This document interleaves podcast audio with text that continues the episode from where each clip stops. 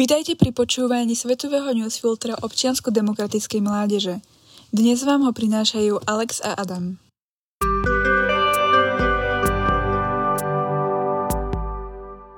Gruzínsky parlament schválil kontroverzný zákon o sledovaní.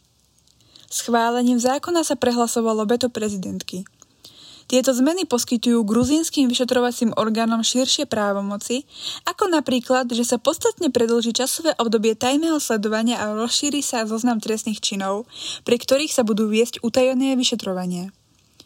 Prezidentka pritom zákon vetovala, pretože podľa nej ide proti európskemu spôsobu života. Zmeny vyvolali medzinárodnú kritiku. Naviac k ním došlo v období množstva zatiaľ nevyšetrených škandálov s odpočúvaním a po výzvach Európskej únie na lepší dohľad nad orgánmi činnými v trestnom konaní. Zdá sa tak, že tento krok posúva Gruzínsko ďalej od európskej integrácie a nie smerom k nej.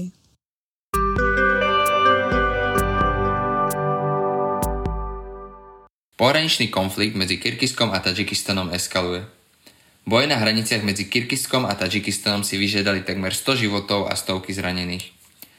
Táto tisíc kilometrov dlhá hranica sa vyznačuje častými bojmi a je dlhodobým predmetom územných sporov a konfliktov medzi týmito dvoma postsovietskými republikami. Napriek avizovanému prímeriu konflikt nadalej nejaví žiadne známky deeskalácie a zmierňovania napätia, pričom sa obe strany navzájom obvinujú klasickým spôsobom, kto začal a kto prvý prímerie porušil, kým sa Rusko snaží pôsobiť ako mediátor. Podľa odhodov bolo viac ako 130 tisíc ľudí nutených opustiť svoje domovy, aby sa vyhli nebezpečenstvu. V roku 2021 si boje doposiaľ nevýdaného rozmeru vyžiadali takmer 50 životov a opätovné obnovenie bojov znovu prináša strach a neistotu z možností totálnej vojny. Konflikt začal v stredu, kedy boli zabití minimálne dvaja ľudia v troch od seba nezávislých incidentoch, za ktorých podľa Kyrgyzska nesie zodpovednosť Tačikistan, ktorého pohraniční vojaci údajne zaujali pozície na nedemarkovanej časti hranice. Podľa Tadžikov sú na vine za Skirkizy, pretože otvorili palbu bez varovných výstrelov.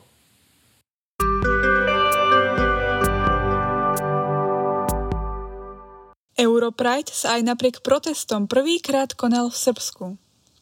V sobotu 17.9.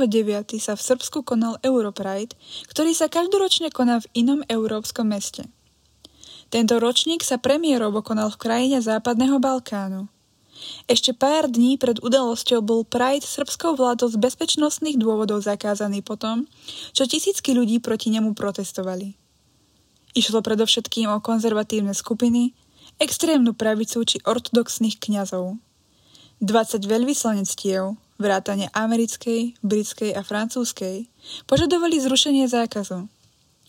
Europride sa nakoniec konal v oklieštenej podobe a za ochrany srbských policajných jednotiek – Zopár anti-pride skupín sa však dostalo do konfliktu s políciou a viac ako 64 z nich bolo zatknutých. Spolu s 15 europoslancami vystúpil na Pride aj stály spravodajca Európskeho parlamentu pre Srbsko Vladimír Bilčík, ktorý okrem podporného prejavu v srbčine vystúpil aj v srbskej televízii.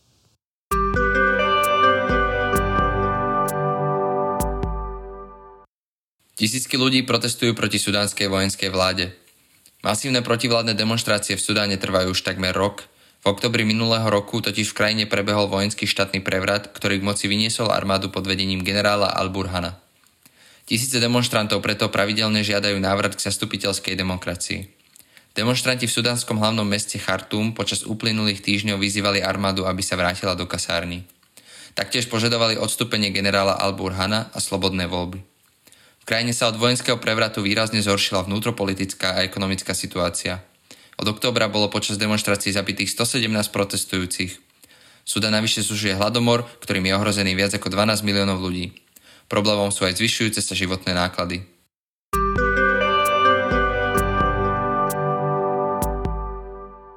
Joe Biden opätovne potvrdil postoj USA k čínsko-tajvanskému konfliktu. Americký prezident Joe Biden opäť vyhlásil, že USA budú brániť Tajvan v prípade útoku zo strany Číny. Áno, ak by skutočne došlo k bezprecedentnému útoku. Tajvan je samostatne ovládaný ostrov pri pobreží východnej Číny, ktorý si Peking nárokuje ako súčasť svojho územia. Washington sa v tejto otázke vždy pohyboval na diplomatickej hrane. Na jednej strane sa drží politiky jednej Číny, ktorá je základom jeho vzťahov s Pekingom. Zároveň však udržiavajú úzke vzťahy s Tajvanom a predávajú mu zbranie na základe zákona o vzťahoch s Tajvanom, v ktorom sa uvádza, že USA musia ostrovu poskytnúť prostriedky na vlastnú obranu. Biden však zároveň zopakoval, že USA nepodporujú nezávislosť Tajvanu. Existuje politika jednej Číny a Tajvan si robí vlastné úsudky o svojej nezávislosti. Nepodporujeme ich nezávislosť, je to ich rozhodnutie, povedal.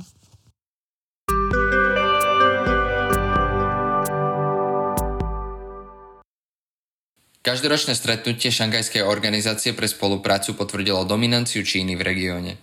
Šangajská organizácia pre spoluprácu bola založená pred 20 rokmi ako nasledovník tzv. Šangajskej peťky, fóra Ruska, Číny, Kazachstanu, Tadžikistanu a Kirkiska. K nej sa pridali Uzbekistan a neskôr aj India a Pakistan, čím táto organizácia pokrýva takmer polovicu svetovej populácie a značnú časť svetového HDP. O atraktivite tohto spolku značí, že budúci rok sa zväčší o Irán, ktorý oficiálne požiadalo členstvo a pravdepodobne aj o Turecko, ktoré vstup zvažuje. Summit prebiehal prevažne vo vecnej ekonomickej rovine, kde sa ukázala jasná dominancia Číny, ktorá postupne využíva toto fórum na ovládanie infraštruktúrálnych projektov v Strednej Ázii. Druhou témou boli energie a obnova dodávateľských reťazcov v globálnom obchode, kde sa Čína snaží vybudovať protiblok západu. Treťou dôležitou vecou bolo to, čo sa nestalo. Napriek snahe Vladimíra Putina a jeho osobných stretnutiach s Narendrom Modym alebo Xi Jinpingom sa mu nepodarilo zabezpečiť podporu pre svoj konflikt na Ukrajine. Po trojdnových stretnutiach v uzbeckom Samarkande je skôr viac zrejme, že Čína úspešne vytlača Rusko z pozícií v Strednej Ázii.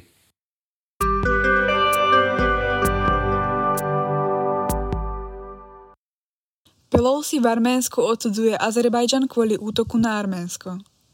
Predsedníčka snemovne reprezentantov kongresu USA Nancy Pelosi povedala, že minulotýžňové boje, najkrvavejšie od roku 2020, boli začaté Azermi. Pelosi tiež vyzvala na riešenie vyjednávaním. Pelosi vyjadrila v nedelu silnú podporu Arménsku a odsúdila ilegálne a smrtiace útoky Azerbajdžanu voči svojmu susedovi a tak sa otvorene vyhranila v spore, kde americkí úradníci doteraz opatrne vyvažovali svoju pozíciu. Toto začali Azery, povedala Pelosi na tlačovej konferencii počas svojej návštevy Arménska. Musí to byť uznané. Pelosi cestovala do Arménska, aby sa stretla s premiérom krajiny Nikolom Pašinianom potom, čo vypukli boje medzi Arménskom a Azerbajdžanom minulý týždeň, ktoré vyústili do smrti viac ako 180 ľudí. Teritoriálna bezpečnosť a suverenita Arménska, demokracia v Arménsku je hodnotou pre nás v Amerike, povedala Pelosi. To bolo všetko z dnešného svetového newsfiltra. Vypočuť si ho môžete opäť o dva týždne.